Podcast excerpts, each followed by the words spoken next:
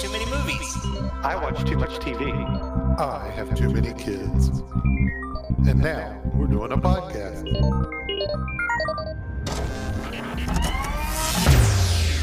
The Discerning Geeks Portal.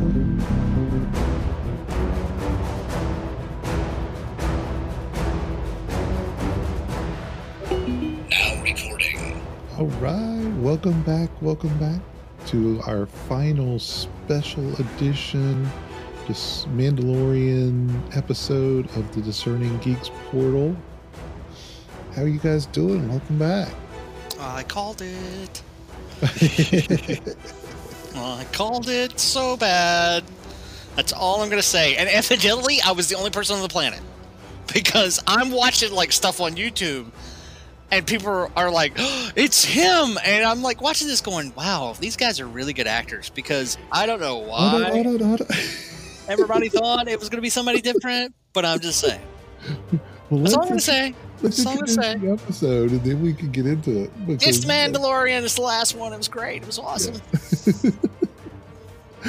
Todd, give us the rundown, and well, I don't know. Do we? Because if you give the She can't give the rundown because if he gives the rundown, he, he reveals the, the spoiler that I was just talking about that you didn't want me to re- reveal.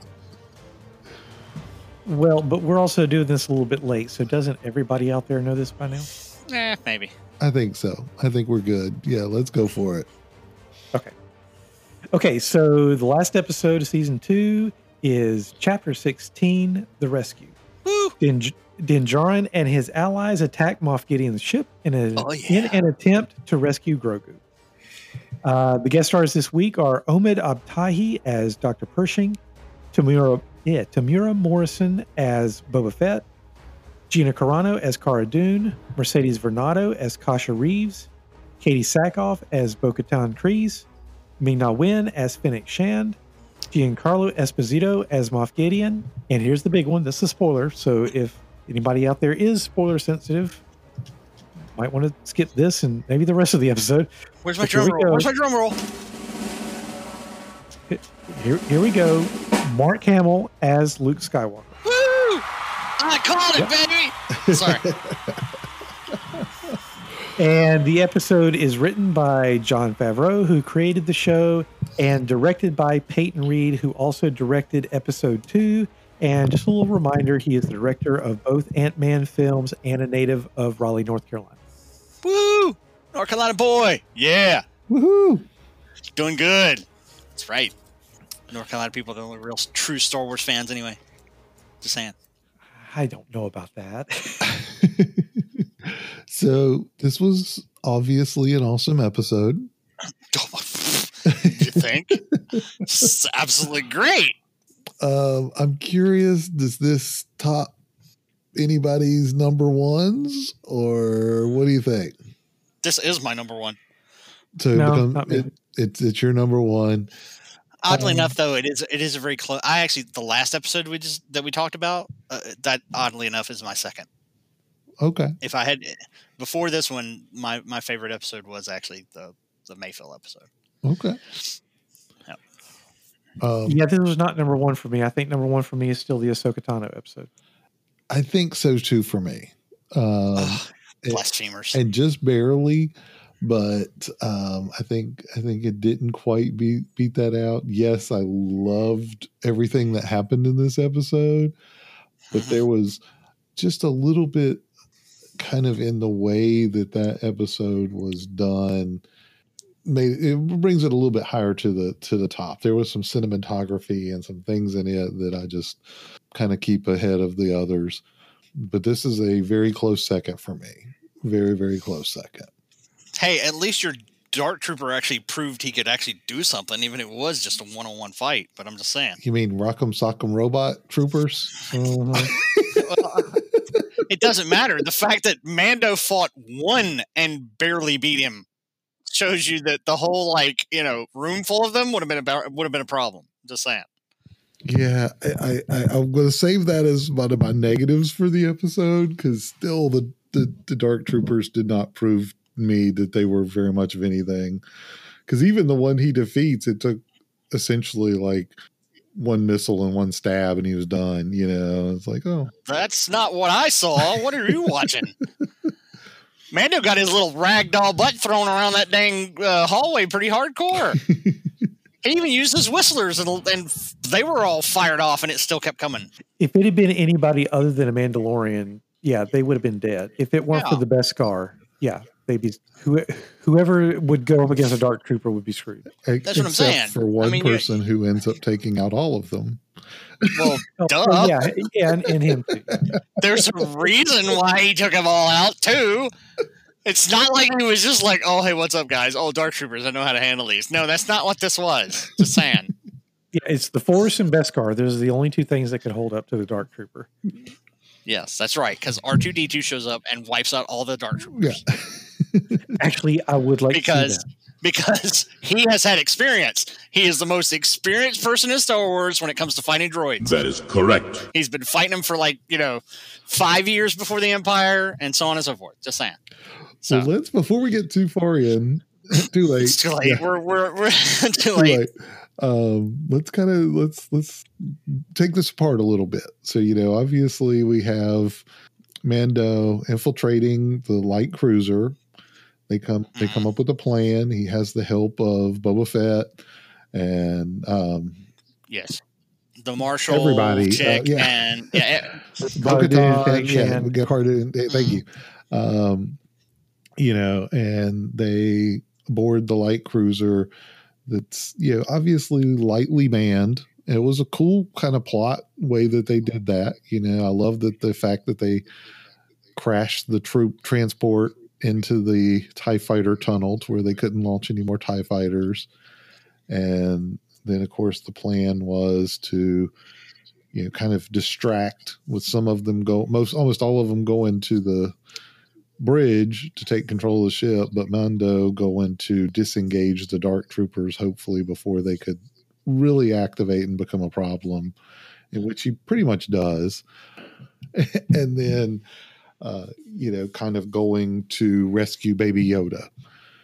Uh, so yeah it was uh, pretty intense pretty intense. However, and and you've got most of it right, except for the fact that they needed an Imperial shuttlecraft, which we should talk about, because one Imperial pilot in that Imperial shuttlecraft runs his mouth to the wrong person. Mhm. and looks at you know Marshall and is all like, "I was on the Death Star. I helped blow up your planet. What are you gonna do?" and I just want to say that even Mando kind of looks at her, and you can just kind of tell he's like, "Yeah, he deserved it." so uh, yeah, they had to capture an Imperial Imperial, Imperial shuttle first, and yeah, it was it was. Uh, it was yeah, the Imperial was trying to rub it in. It didn't last too long. Just saying because she pretty much blew his face off. But yeah, good scene. that was a good scene Uh, yeah. Then it started. That was a good scene. Yeah, because she just walks away. She's like, "Yep, that's what I think about you, bud." Boba does uh, what most people probably consider very little in this episode, but he does do an important part because uh, basically the whole trick is is they come roaring, they come roaring in like the uh, in the Imperial shuttle and uh, uh, are being chased by Boba, and uh, by doing that, they end up uh, convincing the crew that they're under attack, and Boba's supposed to, you know, be just kind of shooting at them. And so that's kind of cool. And then, of course, they launch their attack, and it's a diversion. That was actually pretty cool because she's like, you know, you got to make this look real, and he's like, um, yeah, yeah, yeah. He's like, I'm not worried about me. Just make sure you can fly right. and so yeah, that was uh, it was pretty cool. Um, you know, okay, I will hand it to you. You know, there was a, a decent fight scene between Mando and one of the Dark Troopers. I, again, I wasn't super impressed in that they didn't do a very good job of highlighting the Dark Troopers any much more than, hey, look, they've got good armor like Mando does, so you can't just shoot them and they fall down. And there's a decent fight there, um, you know, but then he basically just sits there and tries to punch him. While it's kind of a neat scene because he's punching him with his, in in his helmet, and his helmet withstands the blows. Um, it you could tell that it's powerful because it's like damaging the Denting the damaging the wall behind him. It's like, man, that's gonna hurt. But I just wasn't that impressed with them overall. I mean, they did, It's weird that their specialty is punching hard. yeah. Is that really supposed to be their main feature? I, I mean, yes, they have Well- jetpacks, which that's convenient, but I, I don't know if if these are supposed to be such great troopers. Why don't they have and they're droids? Why don't they have special utilities or tools like blades or uh, so, or special armaments? Just something I extra. want an Iron Because Man, they you know. exist. Let's start blasting out Yeah. phasers and, and rockets and That's that's what they were. Uh, they were Iron Man because you know anyway, it doesn't matter. Uh, well, I mean, if you think about it, it is I guess it is Star Wars logic, in which you know, if you you know shoot the uh, the droid interface, it, it locks or something. So you need to be able to just batter a door down. Now, granted, let's also understand that they were denting blast doors. You know, used to be if they closed the blast door, the only thing that really got through it was a lightsaber, and even then it took a while. Remember from like Oh, yeah. you know, Phantom Menace. Um, and these guys are just pummeling it to the point that it's denting inward, and you have to kind of sit there and think that's a lot of power. Um, so that might be why they don't have uh, the whole, you know, droid interfaces and that kind of thing because they don't need them. Because you know, beyond a blast door, they're pretty much going to hit it once and it's just going to break in. So I don't know. Well, and it was kind of convenient that, you know, well, we have these wonderful super killer robots, but something about they drain too much power to keep them on all the time. So they basically just kind of power them up when they need them. And yet, then once you power them up, they seem pretty autonomous and just walk around and do their own thing. So it's like, why would they draw more power once they were activated? but that was kind of just a nitpick on my on my my side. Um, All droids have to recharge. You know this. Remember, even C-3PO shuts down for That's true. you know. If you don't, if you're not needing me, I'll shut down for a while. Okay, hmm, that's what he did. Energy conservation. Star Wars is green, people. Saying. Well, black. Anyway. and then once he defeats the the dark trooper, and then he just kind of throws the rest of them out of the airlock, we get the showdown between him and Moff Gideon, which was cool. I wasn't sure where they were going to go with that for a little bit because the it Moff Gideon did a really good job almost of playing up like he was. No, no, I'm Yeah. done with him. Yeah, I got that too. I was, I was half thinking They're going to let him go. He's, Really he's is there- yeah. yeah. It's like I have, I have all the blood I need. I'm good. It's like, okay. But we should have Yeah. known better. and then we get a a fight and and I'd called this one uh, earlier on. I kind of felt like we were setting up with a Mando with the Beskar spear versus the Oh, dark yeah. saber. I think a lot of people kind of could see that one coming, and and that was pretty cool. I got to say that was a, a a pretty epic little fight there. Of course, Mando gets out on top, and then we kind of run into a new dilemma because now he owns the dark saber and we kind of get a little bit more of the background on that as you know basically it's they, they treat it like the master wand in harry potter you know? You have to be the one who defeated the owner in order to really wield it. I don't think that that was actually the case. You can still wield it but really kind of to be able to claim that you can wield it and be the ruler of Mandalorian, uh, Mandalore, you have to be the one that has won it in in battle. We'll have to see where that goes, kind of next season. Oh, I think that's where we're headed. You think so? Most definitely. Well, yeah. After what happened at the end of this one, you know, Okay. which just means Todd's like done with Mandalorian. I- was a little worried, especially kind of after talking about our last episode. And, you know, we didn't, I think uh, one of the big major factors hurting that episode was that we didn't have Baby Yoda. Yeah. Now you're not going to have Baby Yoda. And we may not have Baby Yoda much. Hmm. And I'm curious what that's going to look like. What do you think, Todd? Yeah, I'm worried about it too. Uh, the one quote I took from the episode was, I'll see you again, I promise. And it's not that that's a profound quote. I just hope it's true. Because, yeah, as I said in the last episode, one of the main things that makes this show so attractive so far is the bond between Din Djarin and Baby Yoda, Grogu. And if Grogu is now gone, to me, that's a huge element missing. Will it, this show still be okay? Will I still watch it? Will it still be good? Yeah, I'll still watch it. Maybe it will still be good. But if it's going to shift to Din Djarin is now the Mandalorian leader and what that means, I don't care as much. I might come to care, but I won't be going into it with as much care and concern. There's also a little bit of controversy online over that whole claim that you have to win the dark saber in combat because supposedly Bo-Katan Kryze has had the dark saber before, and when she had it before, somebody just handed it to her the way Din Djarin was trying to do this time. So people are saying that there's a a continuity problem there, and there might be, and it could be that they have gone back and kind of revised things. But I was also watching some videos online of some Star Wars experts and other people theorizing about things. And I think so far the going explanation is that more than likely that tradition has always been there. Uh, and the first time that Bo Katan Kryze took it, maybe she thought, oh, desperate times call for desperate me- measures. So screw tradition. And yes, I'll take it because I kind of feel like I have to.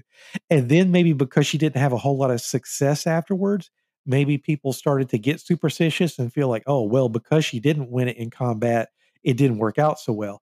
And so now that she's lost it again, she's not wanting to make that same mistake twice. So when Din Djarin is like, here, just take it. It just go ahead. I, I don't want it she's like, uh, I've done this before and it, I, it screwed things up.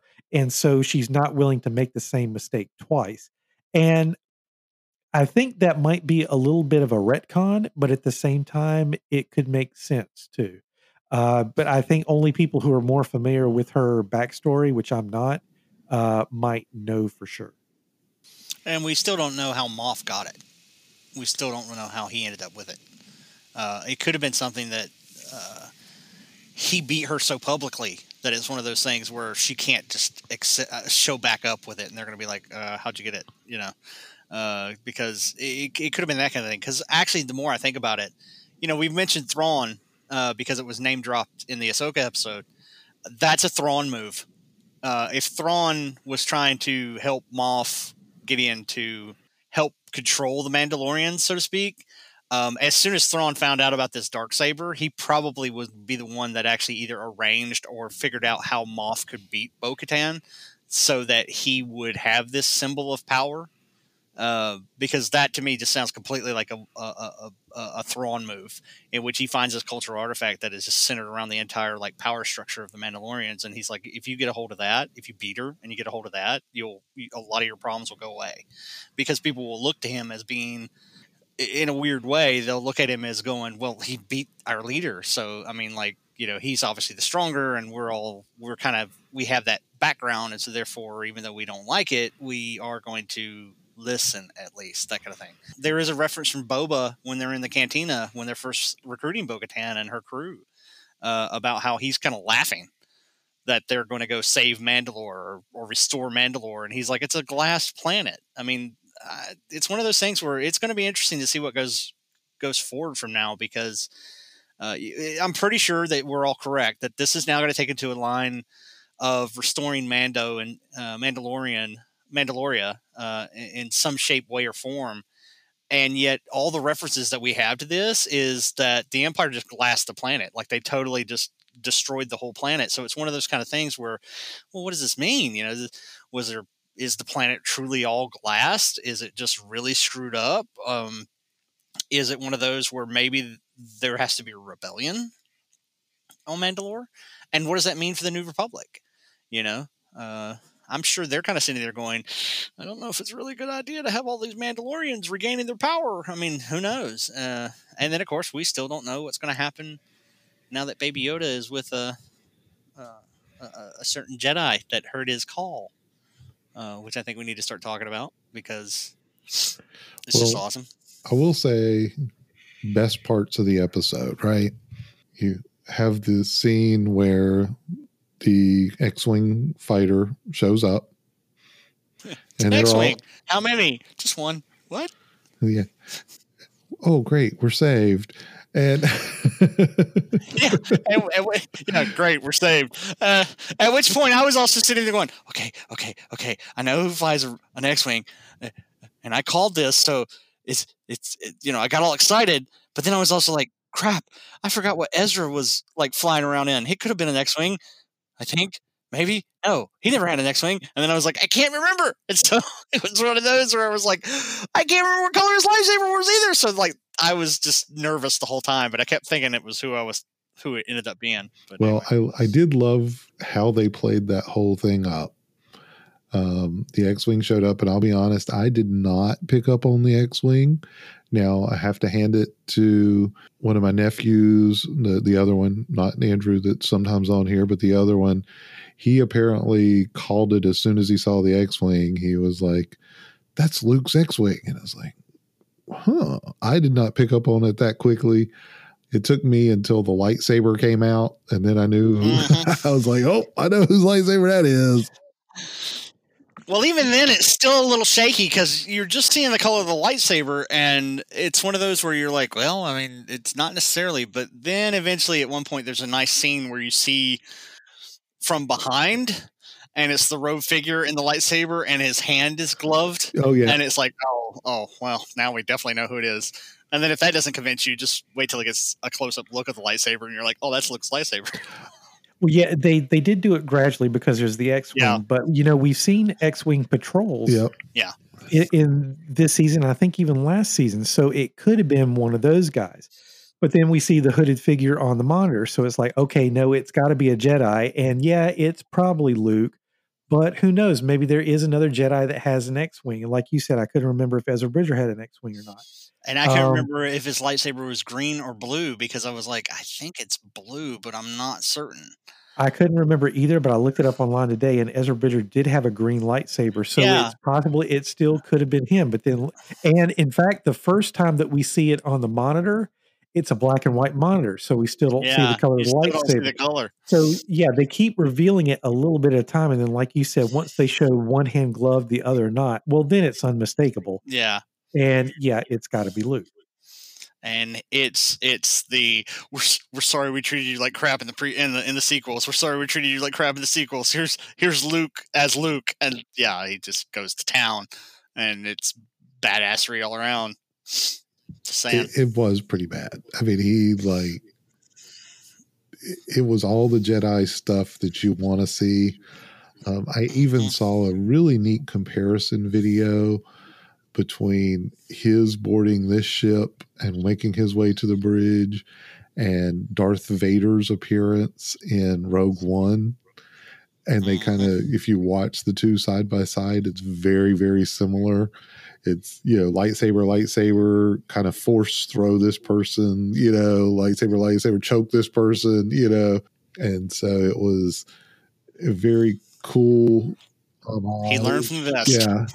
And, and he, you know, And then Force Crush. force crushed completely the last of the uh, dark troopers which okay let's face it you know these guys are pretty tough because it, like i said we're, we've seen them beating up on mando and, and punching him and punching through Mhm. doors so we know that there's a, a tough shell there but we also kind of get to see luke really like he needed to be portrayed Yes, yes. Finally, because everybody, I I think everybody has had a kind of a problem with the the sequels, regardless of what you like, regardless of what you like about seven, eight, or nine. Luke got the shaft. I think is pretty much a general consensus on like you know he just didn't feel right it wasn't it wasn't really i think anybody's fault but the writers really when it comes to the to the last three films it just Luke just didn't seem to got a kind of a raw deal for some reason, and it was nice to finally see a little justification here. And I actually did go back because I've totally missed it and was like, "Was that Mark Hamill? Was that Mark Hamill? Yes, it was." And I'm like, "Yay!" So anyway, sorry. Well, he definitely got the credit, but um, still has not been absolutely confirmed yet whether he was on set and whether that was de aging or whether it was just computer graphics and it was somebody totally different. Uh, there was one thing I had mentioned. I think it was the first time we recorded one of the previous episodes, and then we had to re-record. But there has been a meme going online for a while about how, uh, of course, I'm blanking on his name now, but the actor that plays the Winter Soldier in the MCU movies, that he actually looks a lot like a younger version of Mark Hamill, and that he could have been a stand-in. And who knows, maybe he was, and he just didn't get credit for it. Uh, but yeah, Luke uh, or Mark Hamill did get the credit because he at least speaks the lines, but whether he's actually there physically, I don't think has been confirmed yet. But I also have heard something about how there's a behind the scenes special that's supposed to come out in a few days, or maybe it's even out now that might explain what they did for that scene. Uh, who knows? But uh, but that was definitely one of the better things about the episode was just seeing Luke. And you're right, we finally get to see him do what I think a lot of people were kind of hoping we would see. Mm. And if you want, if you want to get really nitpicky, because this is one thing that's crossed my mind before, Luke never had complete training that a lot of other Jedi did, and even right. if he did, a lot of it happened off camera, and he was basically teaching himself, or maybe doing research or something like that. But and we have to assume that in these past five years since Return of the Jedi, that he's been able to increase his skill even more yeah. somehow learning on his own or maybe finding a few jedi scattered here and there. But uh but he never had complete training. So um it does kind of make you wonder could how possible would it be that he could do these things? But i guess we just have to hope that he was extremely motivated that he was an extremely motivated uh self learner and that he he was able to learn these things. And it was cool to see him do the, that stuff. But I think one thing that was even cooler for me was R2D2 because as I said the the reveal of Luke was very gradual and yeah. it wasn't a complete surprise. I was always leaning toward Ezra Bridger because I thought that would be consistent with with with, eh, with what they've done throughout the season of introducing in live action characters that previously only existed in animation. And I thought, well, there would be one more.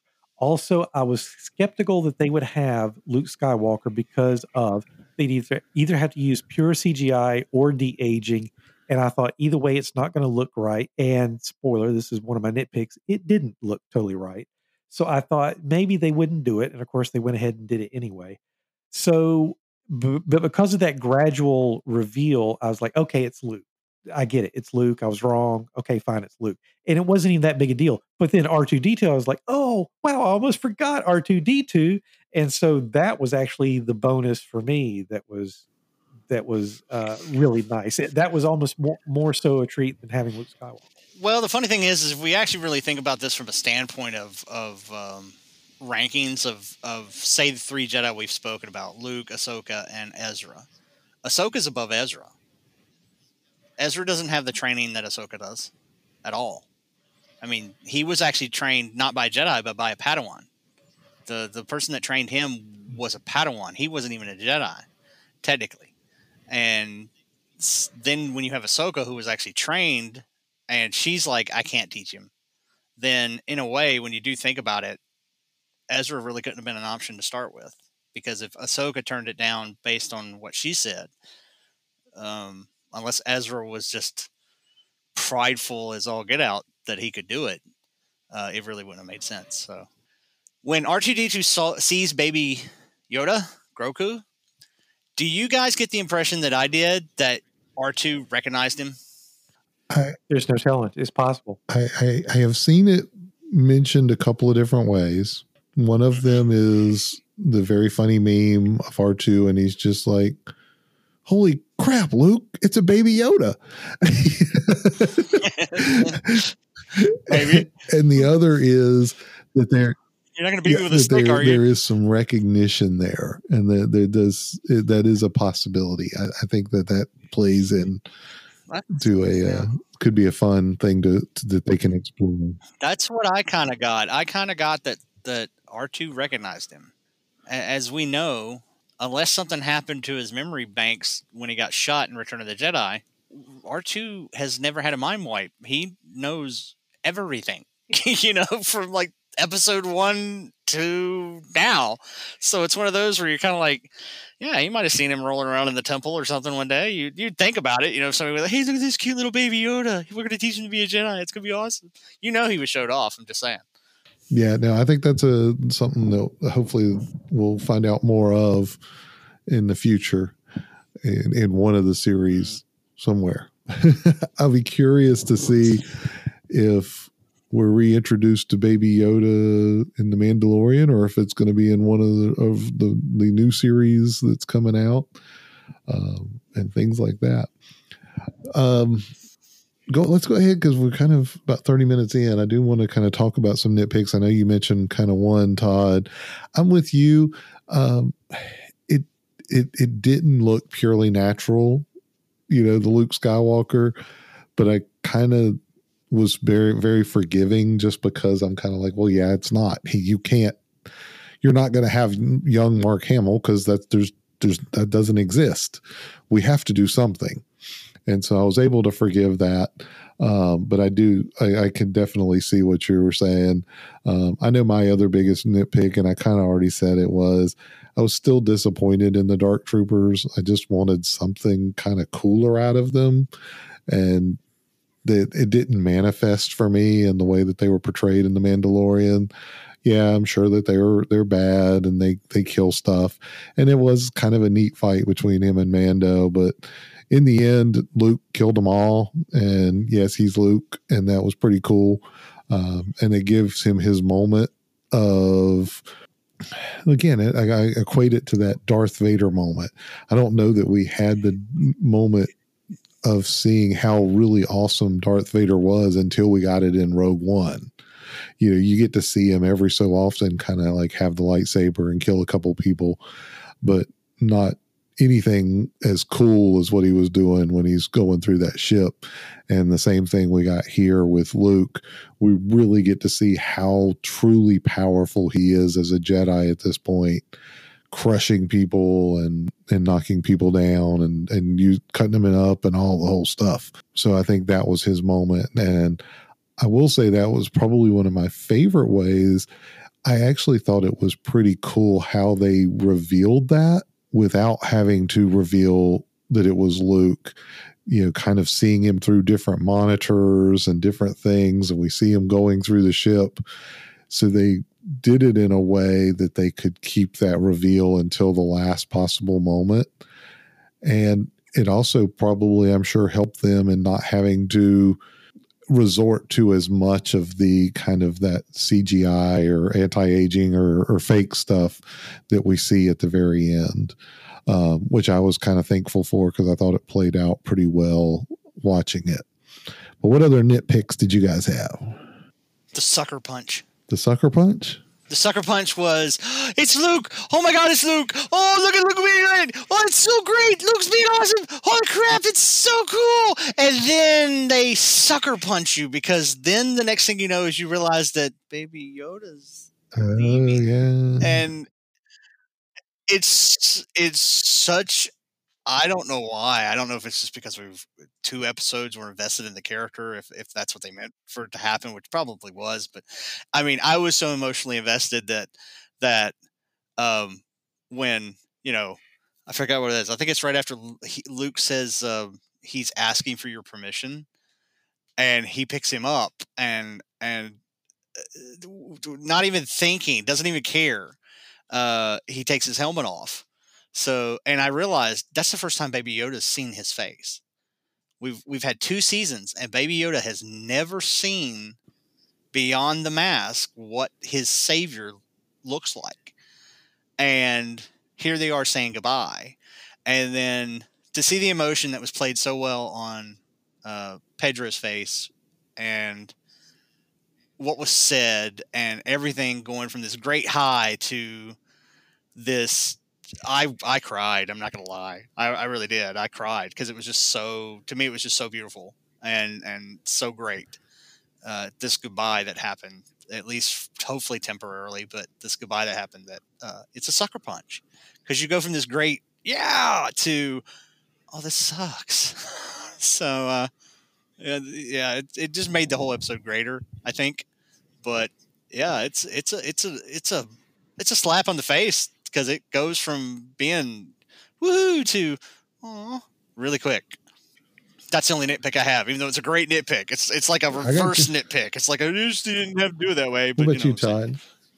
Well, that actually brings me to one positive I didn't have time for before, which is that it was a nice gesture that the Mandalorian took off his helmet for Grogu. And I'm glad that you mentioned Pedro. I, I did this for the previous episode, but I forgot to do it for this one. You know, I've been mentioning the guest stars, but I, I've been forgetting to give credit to Pedro Pascal for being the star of the show. Uh, so, yes, Pedro Pascal did an excellent job you know, conveying the emotion and everything. And I didn't quite cry like you did, but yeah, it, it was emotional. In fact, if anything, maybe a slight nitpick, I would have liked it to be a little bit more emotional. But at the same time, it was it was still well done. I guess everybody had to be very stoic, and maybe it also had something to do with Luke kind of being very plain faced because of the whole de aging or CGI or whatever. But at the same time, it was a nice gesture for for Din Djarin to take off his his helmet. Uh, so then, as far as nitpicks, now this is a nitpick that really goes to all of Star Wars, but it was just super obvious in this episode, which is just how terrible and useless stormtroopers are.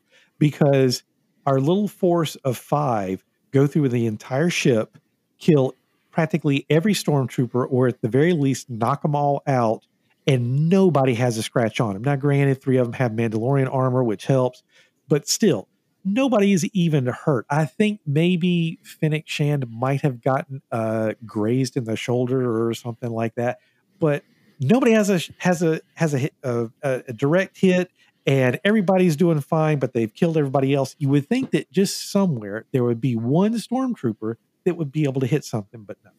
Then one of you brought up the whole thing about the dark troopers punching the door earlier to me that was a little bit of a nitpick because here it is it's a sliding door but they're punching it and i'm thinking if you guys are super strong try to slide the door open that's going to be a whole lot more effective than punching it you, you're you're not going to knock this thing off its rails more than likely and then also once they do dent it in how does it still slide you think that the protrusion the protrusion of one layer of door dipping into the the dent of the other door would kind of cause them to not be able to open. But anyway, whatever. Um, that's a, a slight nitpick. Although it would also be good if, like I said, these dark troopers also has some utility to them to where they would just do that little astromech droid thing and like put an interface in the door and the door would just open. That would be a whole lot easier and more efficient than trying to punch it, which was also stupid in the first place. Also, uh, so they take Moff Gideon to the bridge and they apparently did not totally disarm him. He's like hiding a an extra gun with his cloak, and he's talking and he's manipulating it. And I'm thinking, okay, if you're not going to kill him, at least stun him. If you stun him, he, he'll he, it would stop him from talking, if nothing else. Uh, and then he does get that moment later where he where he does try to shoot somebody, and I think somebody punches him and knocks him out. And I'm like, just if you had stunned him earlier, you wouldn't even have that problem. And then I I know that Dave, you were talking about how the goodbye was very emotional, and I had this like nitpick that I wish it had been even more emotional. So here's another nitpick. It was a little bit weird that everybody came together to help Din Djarin get the kid back, which means they are all emotionally invested. And I think that was mentioned earlier too. Yet so much of the focus is on Din Djarin and uh, and Baby Yoda and Luke that the everybody else is just kind of standing there like statues. The two Mandalorians don't even take their helmets off, uh, even though it's been established that they don't really have a problem doing that. We do get one little reaction shot from Cara Dune, but we don't even get a reaction shot from Fennec. And then when we see the long shot, again, they're all just kind of standing there, and it just felt very static. It looks, it looks like somebody else could have you know, smiled or grinned or something when Baby Yoda was going off, or maybe cried or just something. I would I would like to ha- to have had some kind of reaction from somebody. Uh, and actually, that reminds me of another nitpick. Talking about the two Mandalorians in the previous episode, one of my nitpicks there was that the entire episode, everything we went through, was all just so Din Djarin could go to a Imperial console, a, a co- computer console, and get the signal for Moff Gideon's ship to be able to find it. And that was the whole point of the entire episode. Uh, in this episode, when Din Djarin needs the help of the uh, of Bo-Katan and, and her companion, we don't know where they are, but somehow he does, and he's able to just find them, and they're there. And how did he know where they were? How did he have their signal? Was he telling them? Did, did he have some way of communicating with them? I, I, I don't know. That was just kind of glossed over. But uh, but yeah, so all my nitpicks I admit are really nitpicky. But I guess my main concern and the reason why, despite the monumental thing of Luke showing up, despite all that, one reason why this still is not my favorite of the season is now there's this big question of, well, now what? You know, is Grogu truly gone? If so, that's going to be a huge thing missing from the series for me. If this is going to turn into a, a show all about Mandalorian politics, I'm probably not going to like it as much. There again, you know, Din Djarin did say, "I'll see you again, I promise." So, is that going to happen? You know, first or second episode next season? Next season, that maybe they will get back together. If so, then maybe everything will be great. Uh, also, if we don't see Grogu again, and we know from the movies that Luke's uh, little Jedi college doesn't go so well, does that mean there's a bad fate awaiting Grogu? I don't know. So now there's this looming question of now what? What's next? And um, I don't know if I like the possible answers to that. So, oh, and one other thing, I'm not sure this counts as a nitpick, but just more of a neutral observation. It's been tradition that at the end of every episode, we get the concept art. And in this episode, we didn't get it. And I think it's because they wanted to be extra dramatic and I guess show that that this is really a chapter of this story that's coming to a close or whatever. But despite that, I still would have liked to have seen the concept art during the credits. Well, there might be a reason why we didn't get concept art because there was actually a credit scene at the end of this. Oh yeah, and to clarify about the credit scene, the credit scene, and I didn't know about it, is so I usually skip the credits, but then I heard somebody mention it online, so I had to go back and watch it. So I don't know if you guys knew about it, but I'll let you guys know if you didn't catch it the first time. So yeah, that in credit scene suggests that Boba Fett and Fennec Shand go back to Tatooine.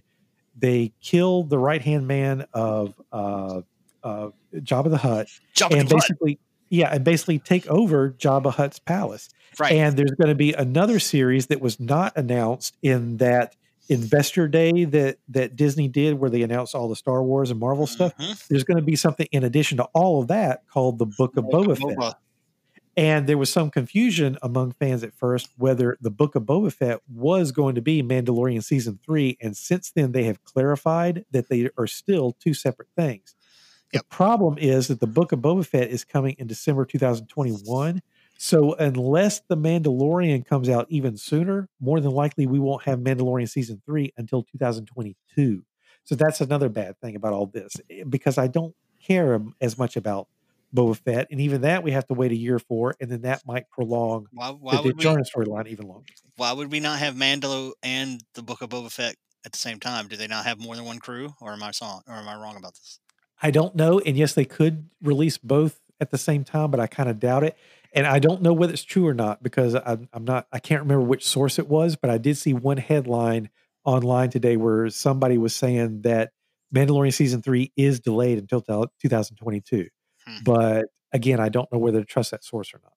Anyway, I would like to point out that uh, obviously uh, Jabba's palace has fallen on hard times because uh, there's not that many people there anymore, which of course makes sense. You know, his his translator or his premier or whatever you want to call it that took over, I guess. You know, he he he got fat on the hog, but obviously he isn't feeding his Gamorrean guards because did anybody notice how thin they were? Oh no, no. Oh yeah, like remember Return of the Jedi They were And the huge, Gamorrean yeah. guards, the pig guys, the green guys with like the ba- the battle axes, they were big fat, you know, uh, rawr, you know, uh, guards. Even though they were pigs, if you pay attention, and you might need to go back and watch it, but if you pay attention in the end credits, they've gotten a lot thinner. So evidently, business is bad at Jabba's palace. So uh, I did think it was funny because I was like, "Wow, those guys, those Gamorrean guards are really thin. They haven't been eating as well as they used to." So anyway, just saying. So just I do like the fact that he just blasted him. Like there was no talking. It was just like, um, "You're replaced." So yeah, Todd, as I'm kind of looking and just doing a little bit of research, um, Jon Favreau actually on Good Morning America commented that the season three of The Mandalorian will be after the Book of Boba Fett season, and since that's mm-hmm. releasing the end mm. of 2021, then The Mandalorian will be early 2022. So, so it is going to kind Yeah. of put a. They're not going to run you know, at the same time. So they'll have the Book of Boba, and then after that, we'll get the Mandalorian season three, um, which is kind of disheartening because that's longer to wait, and especially because of all the Yep. stuff that we're kind of waiting on. Um, I'm like you. That's a huge change not having Baby Yoda because we've had him for two seasons, and that was the focus, right? The whole focus of the episodes were, you know, the interaction between these two characters and how they kind of bonded and what was going on with them. So it will be interesting to see how that plays out in the future. I will say that's probably my biggest question mark and concern as well. well, maybe the delay will actually help you because maybe one of the reasons that it could be being delayed is to give the idea of more passage of time, so that maybe when season three of Mandalo, Man, Mandalo, geez, uh, Mandalorian starts, maybe there's been more time that's passed. They'll they'll move forward a bit where maybe a lot of that uh, hauling butt to try to figure out how to save Mando may have already been done, and they can. And it's one of those where maybe Baby Yoda comes back, but he's not necessarily a baby anymore. Just saying, never can tell. Yep. So we do know because we've got now the Book of Boba, we've got the Mandalorian, and then we've got Ashoka. Ahsoka. Ahsoka, I do that every time. Ahsoka, um, having their own series, And and uh, and Obi Wan Kenobi. and Obi Wan. Yep. Yep. And that we're going to have a lot more that we can delve into this universe and from different angles. So far, I will say that I've loved where they've gone with the Mandalorian. Uh, I, I kind of am putting a lot of faith in in what's been going on. I hope they don't lose it. Um, but I've liked it better than the the movies. So and I think it's necessary because uh, I think we all we all can agree that there's something wrong with seven, eight, and nine, whether regardless of how it happened. But there's something wrong with seven, eight, and nine. Even though uh, I I will be the first one to say that I can live with nine, and, and I can really live with the rest of them too. It's just one of those where there there is something not right about them, and I'm hoping that these series that they're about to do uh, Kenobi, maybe not so much. 'cause Kenobi probably won't delve into that aspect very much because this is obviously will be during the original timeline. But I'm hoping that the Book of Boba and Ahsoka and the Mandalorian will continue to to maybe flesh out seven, eight, and nine to the point that it'll be like I said before about how Episode three gets a lot better if you watch the Clone Wars. And I'm really hoping that that's that's what will happen here. That a lot of the stuff you just didn't understand about why this was here and that was there and blah blah blah that maybe that'll all get sorted with the TV series so that we can actually go back and go okay now I can enjoy these for what they're supposed to be for instead of just going they ruined my childhood which th- that's not exactly what they did but I'm just saying Well, we've run a little bit long, but this is the finale episode and kind of knew that there was a lot to cover here. Um, did anybody else have any other parting words of wisdoms or anything that they wanted to expand before we close out the Mandalorian? I'm just waiting for John Wayne to show up yeah. It's- it's John Wayne Clint Eastwood one of them or both that'd be great Uh, just a grade for me. Just the grade. Yep, I want to get into their grades. I think um, you know, obviously the biggest thing I'm looking forward to, and I really hope we get there in one of the series, and I really do hope it ties into the Mandalorian is Thrawn. I mentioned it when we in that episode when his name was mentioned. He is, you know, obviously my favorite character from the book. I've read several of the books based around him, and he's just a fantastic character. So I hope we do explore that some more in the Mandalorian, and not just in some of the other episodes, uh, other series. But we'll see what kind of comes of of the new series. Uh, yeah, Todd, give us your grade for this episode. Okay, I think I mentioned up at the front of the episode that this one was not my favorite. I still like the Ahsoka one better, and I gave that one an A minus. I'm going to say that this one ties as far as letter grade, so they're extremely close. This one also has an A minus, so it actually ties, I think, with the episode three, which was the one where we were introduced to the other Mandalorian characters. So all three of them get A minuses, but this one would be kind of second place among the A minuses. Okay. And yeah, I mentioned it earlier in the episode.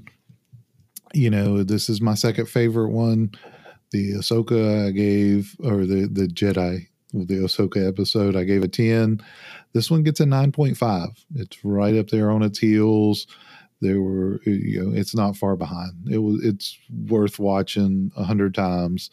And you know, matter of fact, my encouragement is go back and watch like the last four episodes of of season two and and do it a couple times in a row because that's the meat of the story and some great stuff in all of that.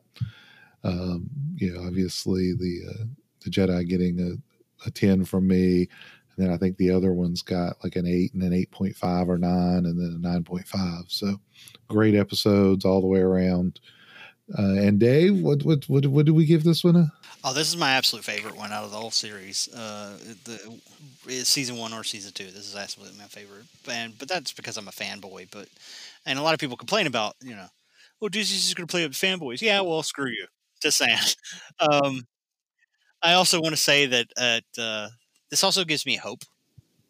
Uh, Disney has done a very good job listening to very good people that know how to create universes and to bring a lot of different characters from a lot of different avenues together.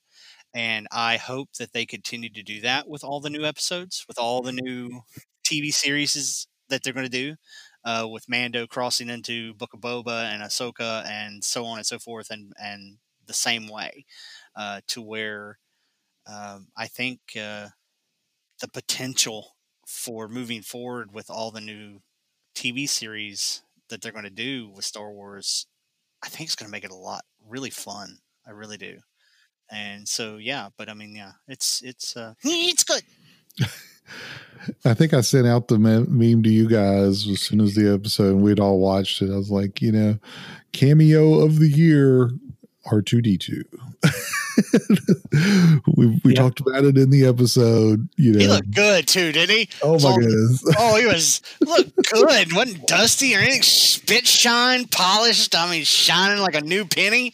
I mean, he looked great. I tell you what, you know, some, you can say whatever you want about old actors. I'm telling you that right now. R two man, he he's like Dick Clark.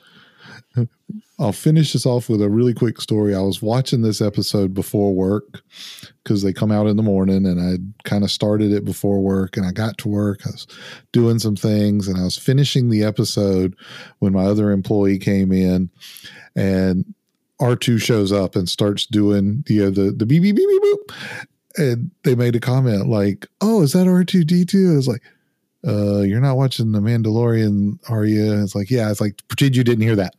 it's, like, it's like, that's a big spoiler.